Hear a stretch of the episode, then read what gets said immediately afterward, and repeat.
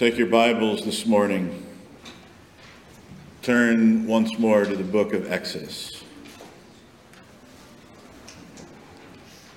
We're going to be uh, bouncing around a good bit today, but we're going to begin in chapter 14. Exodus 14, looking particularly at verse 4. Here's what it says. Exodus 14, verse 4. I will harden Pharaoh's heart, and he will pursue them, and I will get glory over Pharaoh and all of his host, and the Egyptians shall know that I am the Lord. And they did so. This is the word of the Lord. Let's pray. Father, you are the King. The only thing that keeps us sane in this broken world is the knowledge that you are in control. That all things work together for good to those who love you. And that doesn't just happen, it happens because you make it happen. We praise you for that. Be with us this morning. May your spirit illuminate our hearts. We ask in Jesus' name. Amen. We have been working our way through the book of Exodus. Most recently, last week, we saw the Israelites as they came to the Red Sea and their crossing of the Red Sea. We saw them crossing through on dry ground. We saw God performing a great miracle and, uh, and creating walls of water. It says the Israelites went through with a wall of water on their right and on their left, and, and, and they were saved in that day. And they saw the Egyptians follow them through, and we saw God again working mightily, bringing the walls of water back down on the Egyptians destroying Egypt, bringing judgment on the Egyptians and on their gods. God triumphing over the Egyptians in plague after plague prior to that. And the implication of all of it has been simply this that God is sovereign over all. And he wants the entire world to know it. We see that in the verse that we just read in, in Exodus 14, verse 4 I will get glory over Pharaoh, and all the Egyptians will know that I am the Lord. He says it in, uh, a little bit later in the chapter as well. And he says not only does he want all the Egyptians to know that he is the Lord and to get glory in the eyes of the Egyptians, but his purpose in all of this has been to show the world, that all the nations, that all the world may know that one of the things that God has been doing all along. And so we think it's appropriate at this point in our study of Exodus just to pause and, uh, and hunker down a little bit and drill down deep on this simple idea that God is in sovereign control over all things, that God is king over all that God is worthy of glory and majesty because he is the king over all. And so we're going to spend time considering that this morning. This is um, what I'm calling a meditation on the sovereignty of God. That is to say, we're, we're not uh, exegeting one passage of Scripture, but we're thinking about an idea that we've seen in various ways throughout the chapters of Exodus that we've been looking at so far. And the reason we're doing this is twofold.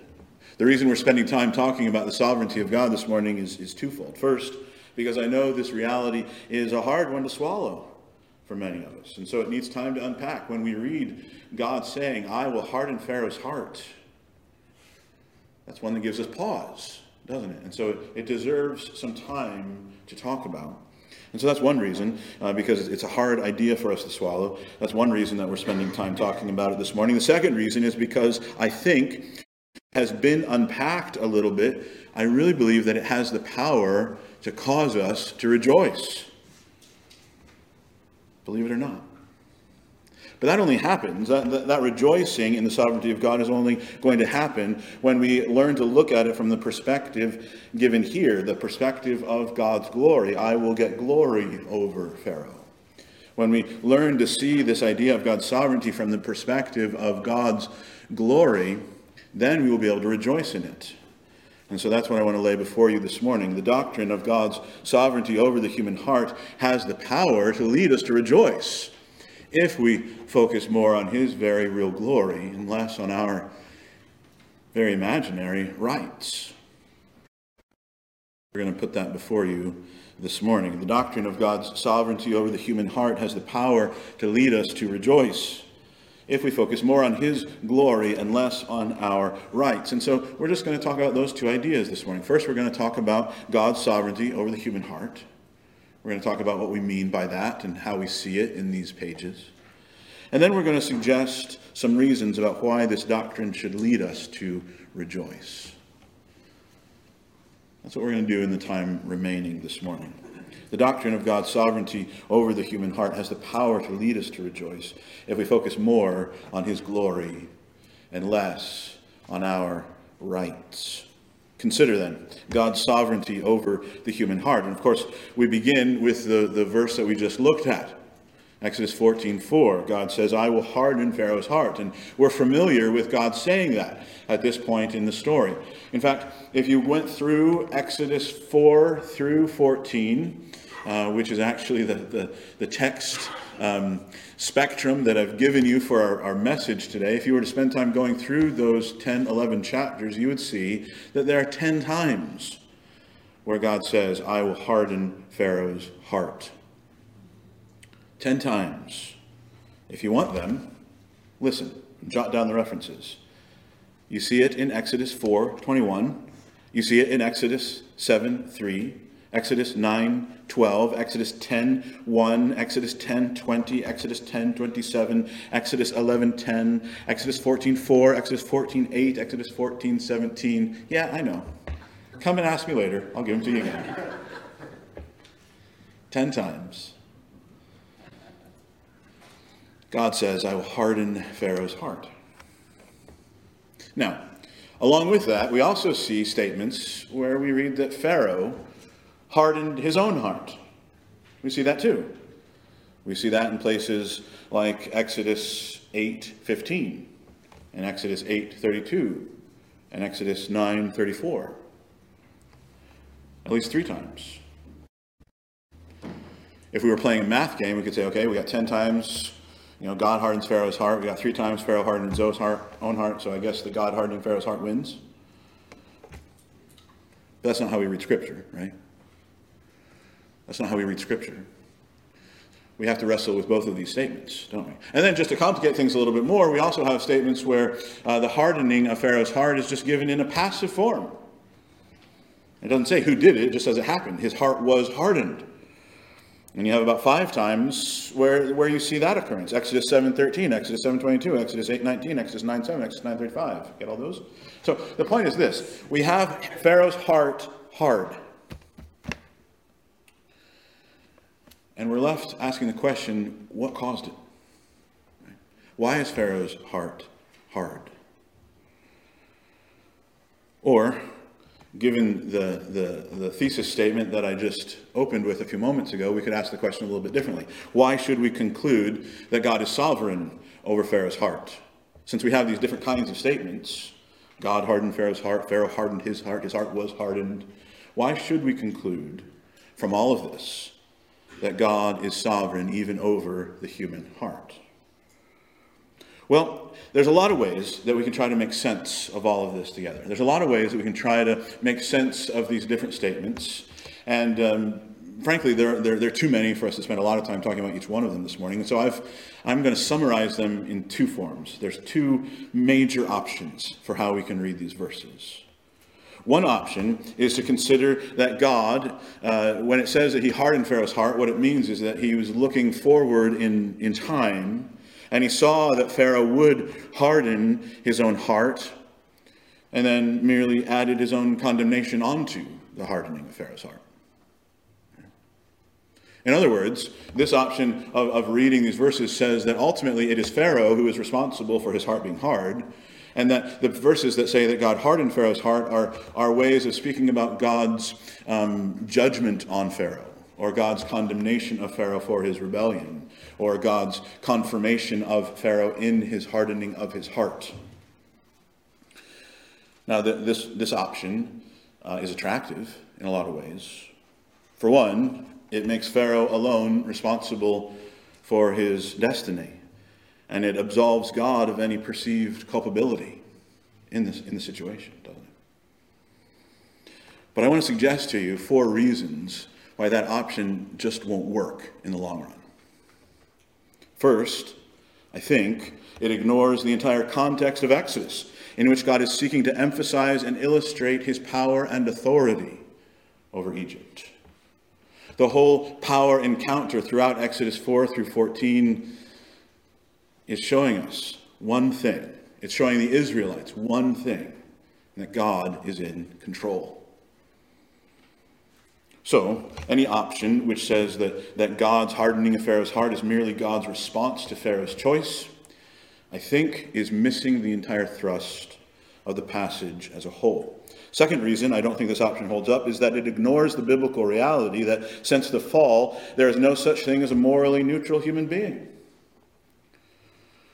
In other words, in, in, the, in, the, in the wings of this option of saying that Pharaoh is ultimately responsible for his own hardening of his heart, in the wings of that option is this idea that before this, this crisis point in Pharaoh's life, he was kind of a morally neutral state. And when he was then presented with the idea of letting God's people go, he had the option of either rebelling against God or obeying God.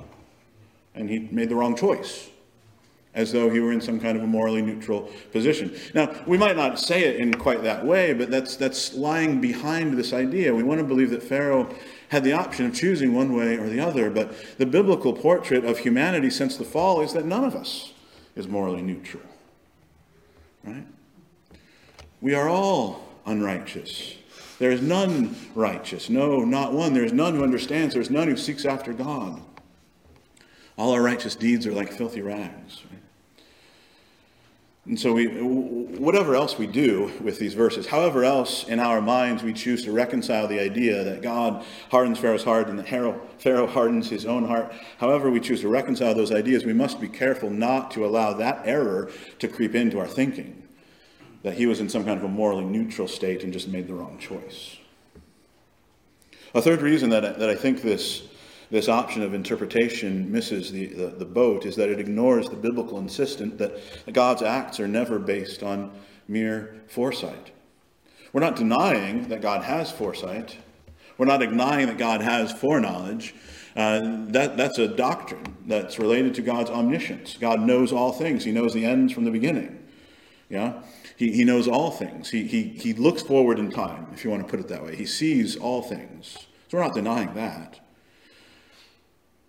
But in Scripture, the idea that God knows all things and, and, and foresees all things is, is tied closely to the fact that God is the prime mover in all things. God knowing something is not God being intellectually aware of something, it's God determining something. Or, to put it another way, when we speak about God knowing things ahead of time, we're not just saying that God uh, looks ahead in time and sees something that happens independent of Him. Rather, we're saying that God is the, is the objective mover in all things. There's nothing that happens independently of God. But finally, I think uh, the most compelling reason to, to, to let go of this option for, for interpreting these verses is simply that it just doesn't solve the problem anyway. It just pushes it down the line a little bit. And here's what I mean. Eventually, regardless of how you parse the God hardening Pharaoh's heart and the Pharaoh hardening his own heart verses, however you parse them, eventually you have God hardening Pharaoh's heart. Even if Pharaoh is the one who does it first, even if Pharaoh, in some kind of freedom of, of, of action, chooses rebellion first, eventually you have God hardening Pharaoh's heart, unless you just discount those statements altogether. And if eventually you have God hardening Pharaoh's heart, then you're left with the idea that, that there's a, a man out there who, if God hadn't hardened his heart, maybe would have made a different decision. Right? Maybe if God hadn't hardened his heart, Pharaoh would have changed his mind and repented. And so, in other words, saying that Pharaoh is, is the one who makes the first move here doesn't really solve the problem for us, does it? It just pushes it down the line a little bit. We're still left with the idea that God is doing something in sovereignty over the human heart that makes us feel uncomfortable. So, what do we do with this? What do we do with this? The second option, then, is that we trust that, that God actually did what the Bible says he does. He makes Pharaoh's heart hard. He hardened Pharaoh's heart. Now, the reason that option is unattractive to us is because it seems to make God culpable for Pharaoh's sin, doesn't it? It makes him responsible for Pharaoh's destiny, which we don't like, because his destiny isn't a good one. We don't like the idea that Pharaoh is not responsible for his own destiny. And the reason we don't like the idea that Pharaoh is not responsible for his own destiny is because we don't like the idea that we are not responsible for our own destiny. We like the poem Invictus, right? William Ernest Henley.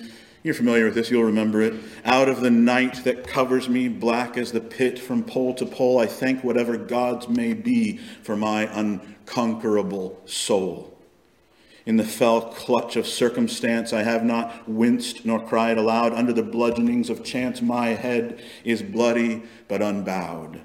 Beyond this place of wrath and tears looms but the horror of the shade, and yet the menace of the years finds and shall find me unafraid. It matters not how strait the gate, how charged with punishments the scroll. I am the master of my fate.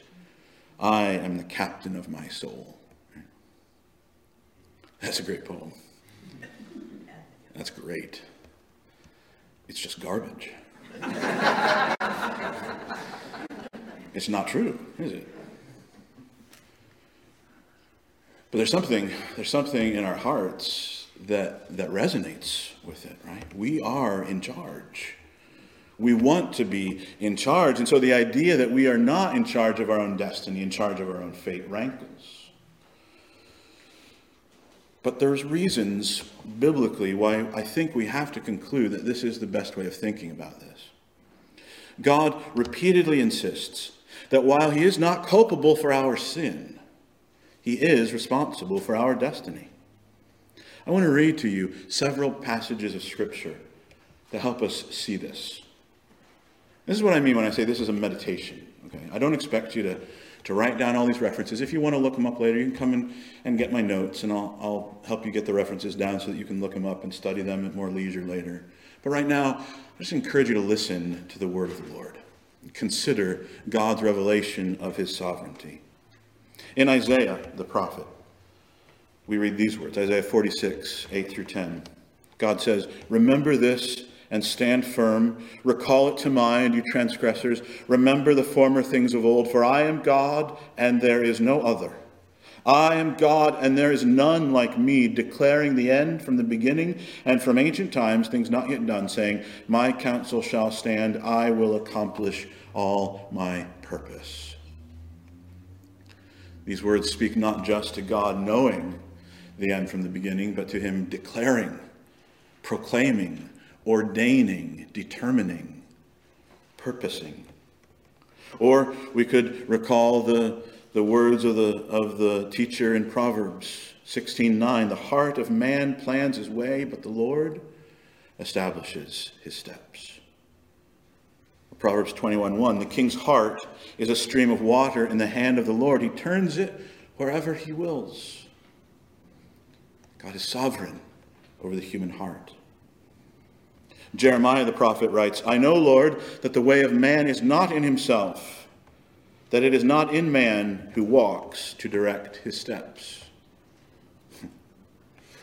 what a simple illustration of God's sovereignty over our hearts, our intentions, our actions.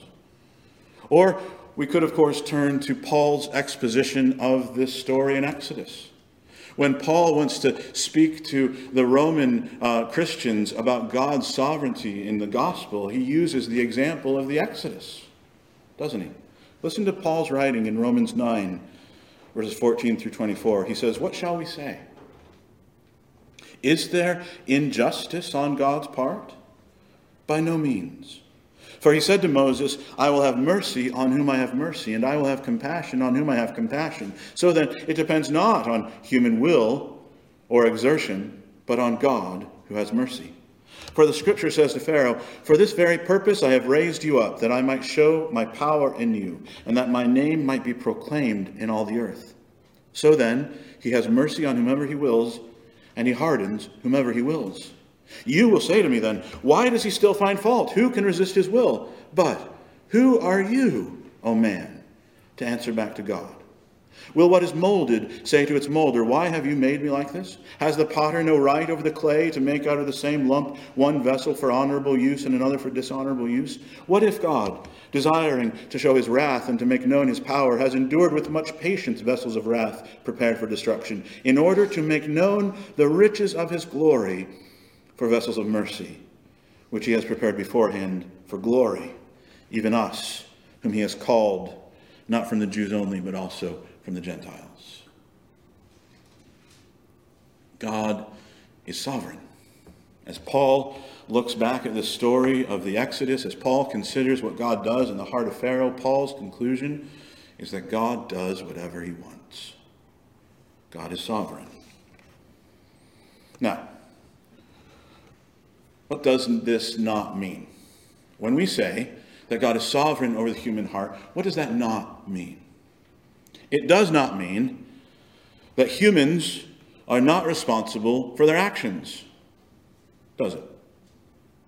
The weight of Scripture will not allow us to draw that conclusion. The fact that God is sovereign over the human heart does not mean that humans are not responsible for their actions. Pharaoh is responsible for his own actions.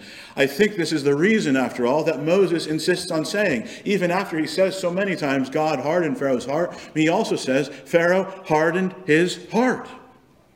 Because as Moses thinks about what was going on in Pharaoh's life, he doesn't just see God pulling the strings of a puppet, he sees a man in responsibility acting in rebellion against God.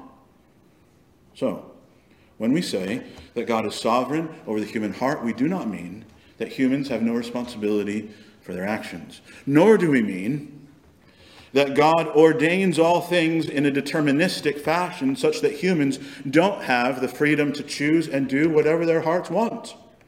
Friends, listen to me. You can do whatever you want. God's sovereign determination of all things, God's sovereignty over your heart, does not mean that you can't do what you want. I think our understanding of our freedom to do what we want is flawed in many ways, but that's outside the scope of this sermon.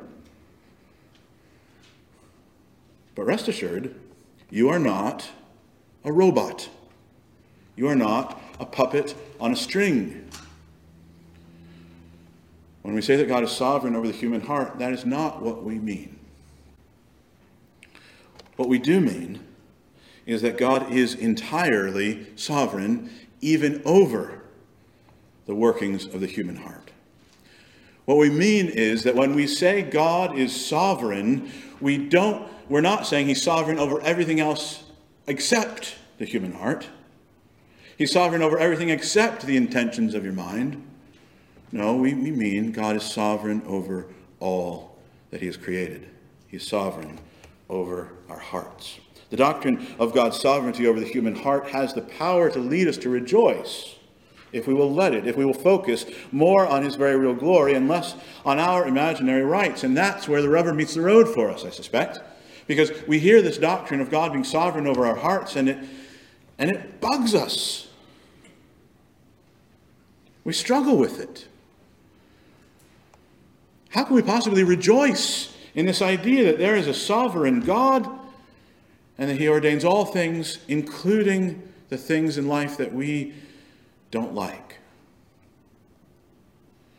Let me suggest to you six reasons why this doctrine of God's sovereignty over the human heart should lead us to rejoice. Six reasons.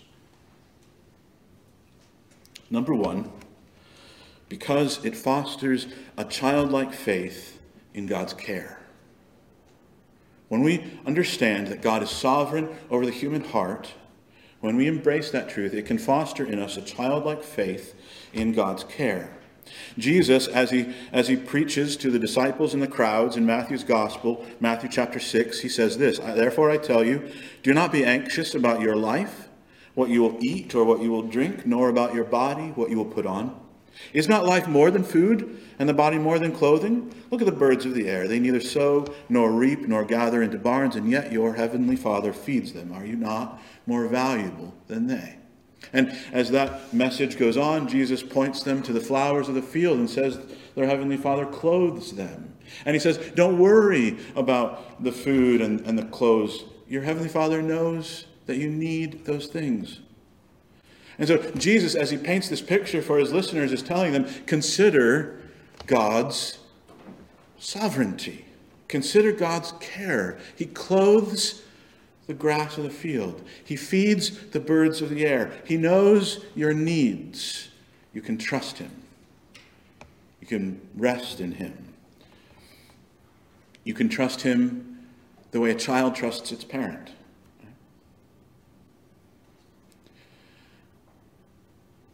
Here's something interesting. C- consider if you're a parent, if you've had children, or, or even if not, you remember when you were a child, consider the, the implicit trust that a child has that the parent will care for their needs. Right? Do you have that image in your mind, that trust in the parent? But do you ever remember worrying because your parents were worried about finances? Now, your answer to that might be different. Some of you might be very aware of your parents struggling and being worried about finances, and, and you felt that worry too. Or maybe you struggle with finances or worry about finances, and you know that your kids have, have known that worry too. So our answers to that might be different. But the reason for my pointing it out is this children at a certain age implicitly trust their parents to take care of their needs, even when their parents are worried about things themselves. Right? In other words, there's a sense in which a child's trust in its parents is foolish. I mean, a sense, right? Their parents might not be able to provide all their needs, but the children still trust them. Right? And if a child can trust the parents' needs, even when the parents aren't always well able to provide the needs, how much more are we able to trust our Heavenly Father knowing that He never worries about finances? There's never any doubt that God is going to be able to make ends meet. Right? We can trust Him, He is sovereign. This doctrine of God's sovereignty over the human heart can lead us to rejoice as we consider the childlike faith we can then have in God's care. Second reason that this doctrine should lead us to rejoice because it magnifies God's awesome power. Ephesians 1 5 and 6, Paul writes, He predestined us for adoption to himself as sons through Jesus Christ, according to the purpose of his will, to the praise of his glorious grace with which he has blessed us in the beloved. There's a whole lot of heady doctrine in that verse. But the simple point that I want to draw to your attention this morning is that Paul is speaking about God's act in predestining us to adoption as sons, and he says this is all to the praise of his glorious grace. God's sovereign activity should cause us to magnify his power. It should cause us to recognize his great authority and power. Romans 11, 32 and 36 through 36, as, as Paul concludes his discussion of God's actions, not only in the Exodus, but throughout redemptive history in, in choosing whom he will and saving in that way, Paul concludes by saying this God has consigned all to disobedience that he may have mercy on all. Oh, the depth of the riches and wisdom and knowledge of God! How unsearchable are his judgments, how inscrutable his ways which is Paul's way, I think, of saying, I don't understand how all this works, but isn't God amazing?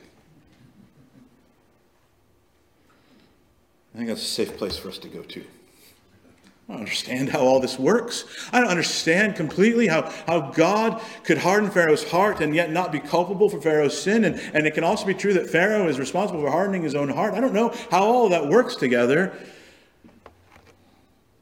How unsearchable are his judgments how inscrutable his ways. It magnifies God's awesome power. The third reason this doctrine should lead us to rejoice is because it makes it possible for us to be saved.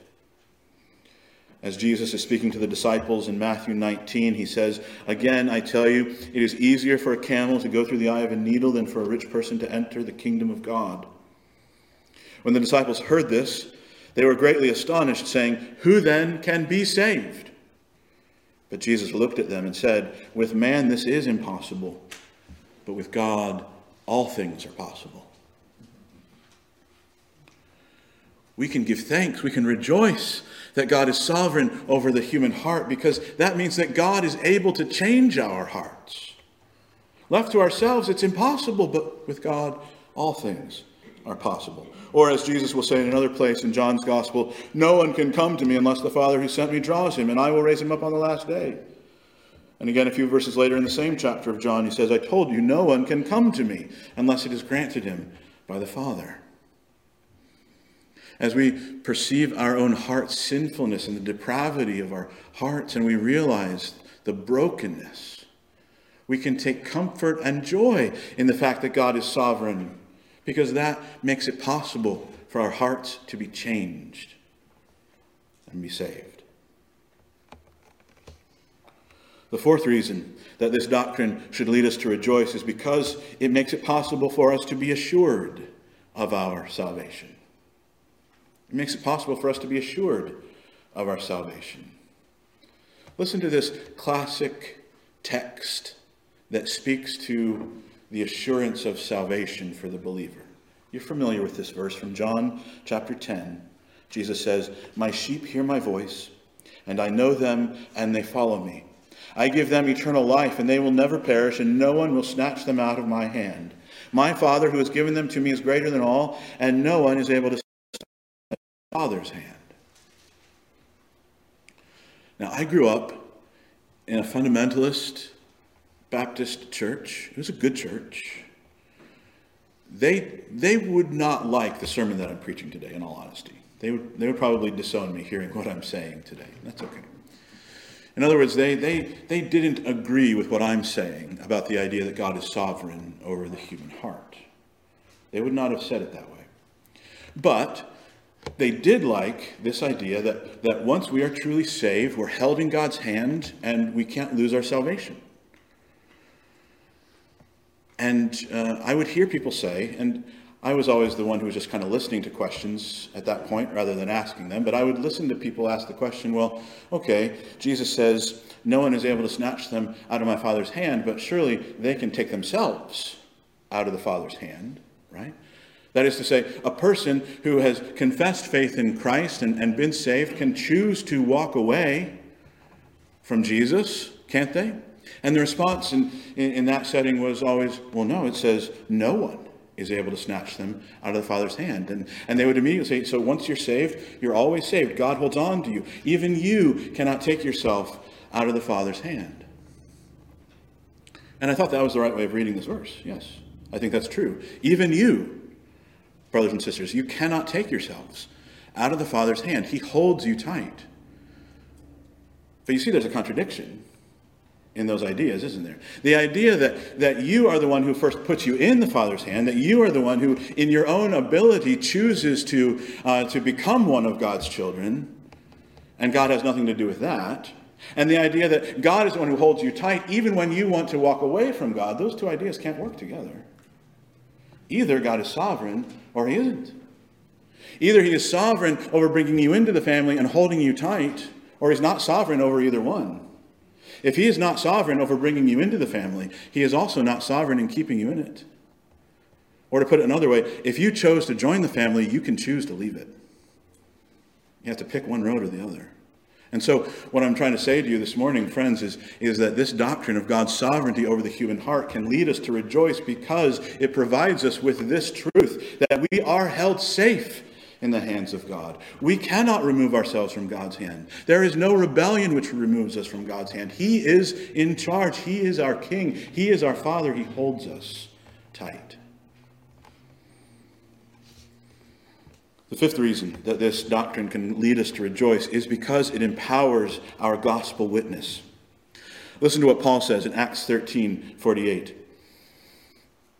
It says, When the Gentiles heard this, they began rejoicing and glorifying the word of the Lord to eternal life believed. And again in Acts 18 9 through 11, it says, The Lord said to Paul one night in a vision, Do not be afraid, but go on speaking and do not be silent, for I am with you, and no one will attack you to harm you, for I have many in the city who are my people. God is telling Paul to go on witnessing, go on sharing the gospel, because there are many in the people who God has marked out for himself. They're his people. This is power for evangelism.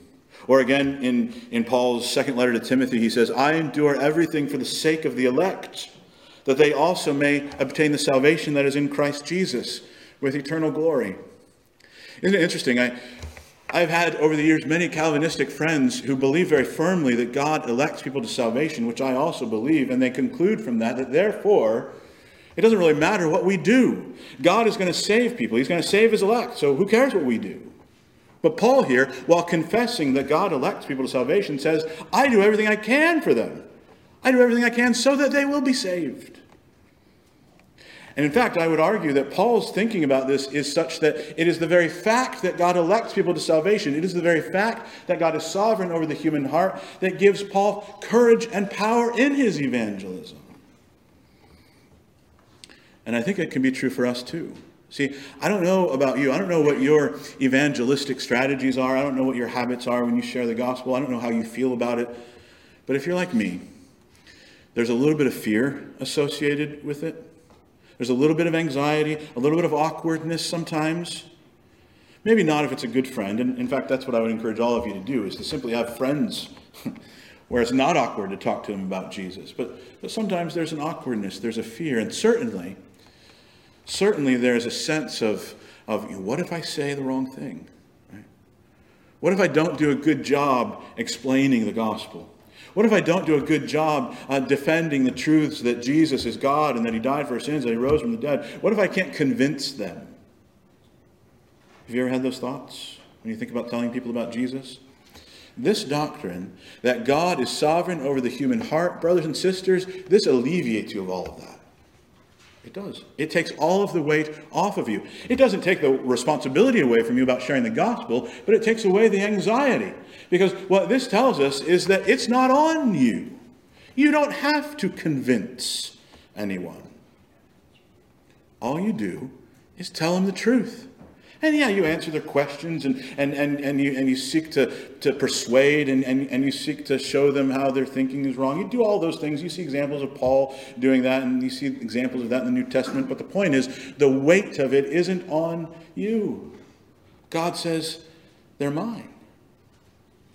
He's sovereign over the human heart. And so this empowers our gospel witness. And then the sixth reason the sixth reason that this doctrine can cause us to rejoice, and this is the one that we're going to close with this morning, is because when we learn to delight in God's sovereignty as a display of his glory, it prepares us for how we will worship in heaven. It prepares us for how we're going to worship in heaven. I'm going to end my message this morning where I began where we began our service today in the book of Revelation. You can turn there if you'd like, or you can just listen again. I want to read you a few verses from Revelation chapter 5. Again, we're in the throne room of God, seeing the people of God worshiping Him around the throne where the King is sitting over the throne of the universe. And we read these verses Revelation 5 11 and following. Then I looked and I heard around the throne and the living creatures and the elders the voice of many angels, numbering myriads of myriads and thousands of thousands, saying with a loud voice, Worthy is the Lamb who was slain to receive power and wealth and wisdom and might and honor and glory and blessing. And I heard every creature in heaven and on earth and under the earth and in the sea and all that is in them saying, To him who sits on the throne and to the Lamb be blessing and honor and glory and might forever and ever. And the four living creatures said, Amen. And the elders fell down and worshiped.